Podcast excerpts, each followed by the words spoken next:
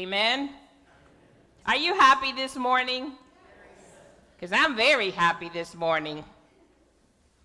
Let's open our Bibles to the book of John. John chapter 4. Only two verses, 23 and 24. Chapter 4, verses 23 and 24.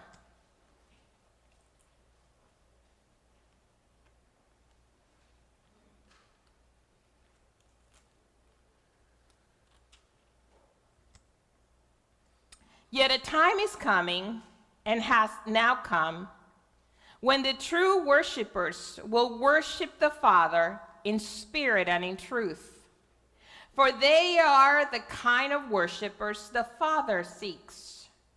God is a spirit, and his worshipers must worship him in spirit and in truth. The word of the Lord for the people of God. Thanks be to God. In today's society, most people are living out of breath lives we scramble to make too many appointments. There are too many choices. And we try to fulfill too many obligations. By the end of the day, we are without breath. On December the 8th, 2023, the Center for Disease Control released the first estimate of the amount of people in the United States suffering with chronic fatigue syndrome. This illness causes the person to feel tired at all times. It's an exhaustion beyond physical fatigue. It weighs down the spirit, leaving the person with feelings of regret and dissatisfaction. The number of adults affected by this syndrome, listen to this, is 3.3 million people. That's a staggering number. Perhaps one of the reasons why this is happening is because we were designed for a different way of life. You and I were created in the image of God. The psalmist said, It is in vain that you rise up early and go to bed late to rest, eating the bread of anxious toil, for he gives sleep to his beloved. You see, we were created for God's good pleasure. In the classic words of the West, uh, Westminster Catechism, man's chief and end of purpose is to glorify God and to enjoy Him forever. This enjoyment, however, seems far out of reach today even for the most committed follower of Christ. However, there is hope for change. The answer is learning to worship God in spirit and in truth. Worship can be one of the most practical activities in our lives. In the book titled Work, Play, and Worship in a Leisure Oriented Society, Gordon Dahl writes Most middle class people in America tend to worship their work, work at their, at their play, and play at their worship. As a result, their meanings and values are distorted. Their relationships disintegrate as faster than they can keep them in repair. And their lifestyle resembles a cast of characters in search of a plot. In our society, they just meet up, shuck up, break up, meet up, shuck up, break up, and on and on and on. The cycle just goes on to find out that they're still not satisfied. But you know what? There's nothing new under the sun. This was the same situation that this Samaritan woman that Jesus was having the conversation with was in. The inverted relationship between what we value and what is truly valuable lies at the very heart of our culture's confusion and stress. The way out is worship. This is the answer that Jesus gave the Samaritan woman. Let me set the scene for you. Jesus was in Judea. And the Pharisees and the Sadducees, you know, the, the teachers of the law, were really harassing him because he was breaking the rules every so often. And so he decided to go to Galilee with his disciples. And he also decided to take the way that led him through Samaria to get to Galilee. The distance from Judea to Galilee was approximately 70 miles, two and a half day journey by foot. Now, the Jewish people did not like the Samaritans. They did not get along, so they wouldn't have done that. But how, perhaps you know that Jesus is a friend of sinners. And he had a very important meeting there. He stopped at Jacob's well for some water while the disciples went to get the lunch. And it was there where he had one of the most transformative conversations recorded in the New Testament. By doing so, Jesus broke all the rules because rabbis um, of his day had little to do with women, especially in public. And again, Samaritans were considered to be heretics, they did not associate. As the woman was drawing water from the well, Jesus asked her for a drink.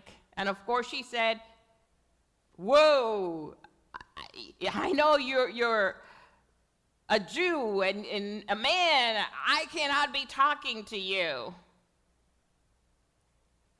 Besides, she did not have a good reputation. She did not have much purpose in her life. Her lifestyle and poor choices had made her an outcast. She had experienced failure many times in different areas in her lives. She too had been looking for love in all the wrong places. Oh, you know what I mean? Though she lived as an outcast amidst a hostile environment, she still had a deep thirst and hunger deep down in her soul for a meaningful life and meaningful relationships, for acceptance. And none of that has she been able to find in any of the dysfunctional relationships that she had had. Truth be told, from the cradle to the grave, we all need L O V E. That's why God ordained marriage. He instituted it to be a covenantal relationship where a man and a woman become one flesh and vow to love and to care for one another. Jesus knew the truth about this woman because he knows it all. Just like he knows the truth about each and every one of us. He sees us without the makeup, without the mask, without the performance. He sees us right as we are. And guess what? He still loves us. Jesus delved into the matters of her marital life, wanting to stay away from it, wanting to stay away from that subject. The woman redirects the conversation to the disputes between the Jews and the Samaritans and wanting to change the conversation, but Jesus brought her back to what is truly important salvation. Because you see, if we have not experienced the love of God for ourselves in our hearts, we will not be able to honor Him with our lives. It is in this context that Jesus tells her that true worshipers will worship the Father in spirit and in truth. And he's seeking for true worshipers even today. Perhaps you're wondering, what is worship? I thought that that was just something that we come to. No, there's more. In the book titled Rediscovering the Missing Jewel, the author defines worship as an active response to God, whereby we declare his worth. Worship is not passive, but participative. It's not a mood, but a response. Worship is not a feeling. Well, I don't feel like worship today. Worship is a declaration, it is a celebration. And Jesus lets the woman know, and all of us, that a significant transition had taken place, a shift concerning worship. He said, The hour is now Worship is no longer a ritual as it was for the teachers of the law. Instead, worship it's a personal experience. One of my favorite uh, authors, A.W. Tozer, stated worship is a personal love experience. I was blessed to attend a worship service a few Sundays ago at, at, in the evening. And it was a prayer concert. Um, different churches from this area were coming together and their praise bands and all that. And when that worship time began, it was, I was telling one of my prayer partners, it was like you could taste the holiness of God. There were a lot of young families and children. Those children weren't running around. When I looked to the side like that, there was this young girl just kneeling down, worshiping God Almighty. And I thought to myself, oh Lord, how I want that. Because that is worship. It is a declaration of our love for the Father, the Son, and the Holy Spirit. Beloved, Worship is a priority for a healthy church. Today, Jesus is still seeking worshipers that will worship him in spirit and in truth. If we worship in truth, but our spirits are not involved, then it's just a ritual. There's no passion. Our hearts is not in it. We come in empty and we exit the doors empty as well. You see, the praise band does not come here Sunday morning to perform. It's not like they got a gig like they did Saturday night and the, no. The choir does not come here to perform. You do not come here to watch or see or experience a performance.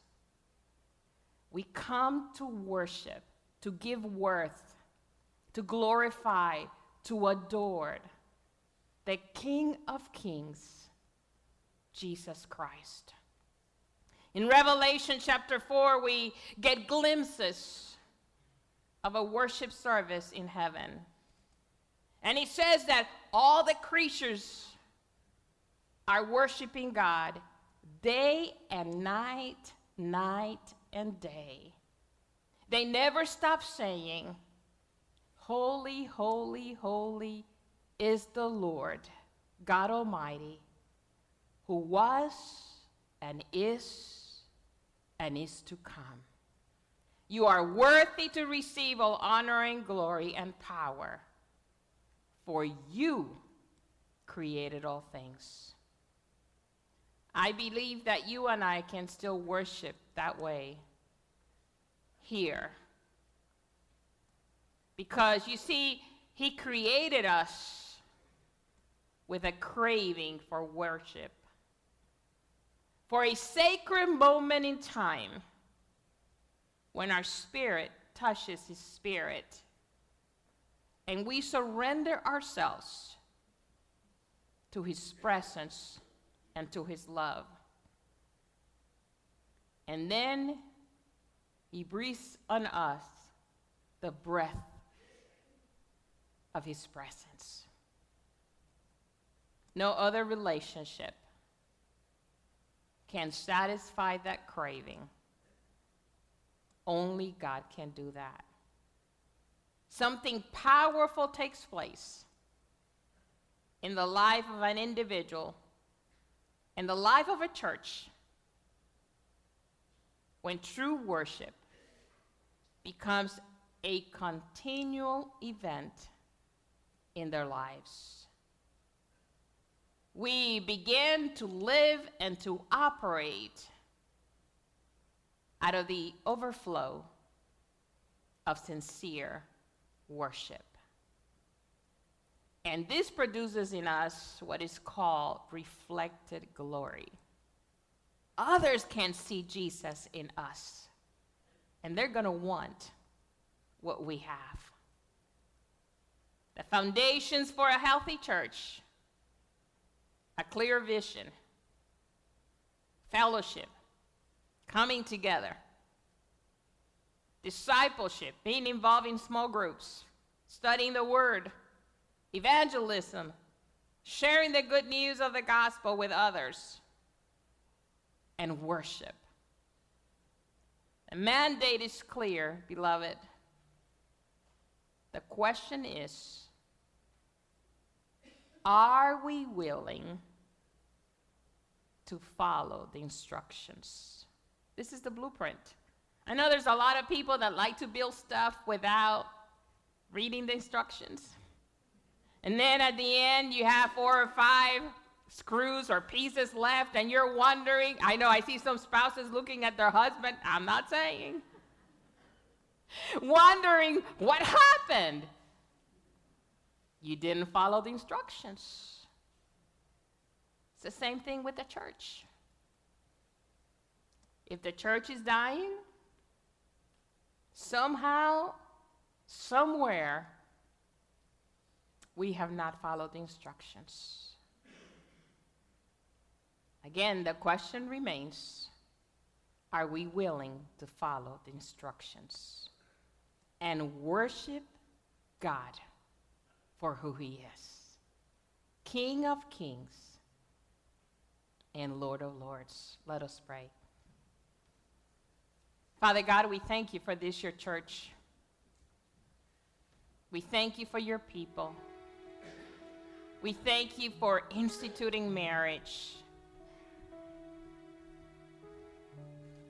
And today, we thank you for an outpouring of your Holy Spirit upon this church and upon all these families, Lord, upon all these marriages, their children, the, the seed, Lord. Your word says, I was old, I was young, and now I'm old. I've never seen the righteous forsaken, nor his seed begging bread, Lord. We hold on to your promises. And we ask you today to give us a heart of worship. That everything we do, Lord, in deed and in word, would bring to would be to bring you honor and glory. For only you are worthy of our praises. You are our Lord and King. Thank you, Lord, for no one has ever loved us like you have loved us. Pour your love upon us today so that we can continue to be conduits of your love as we go into the world and we share the good news. That you are still looking for worshipers who will worship you, honor you in spirit and in truth. In Jesus' name we pray. Amen.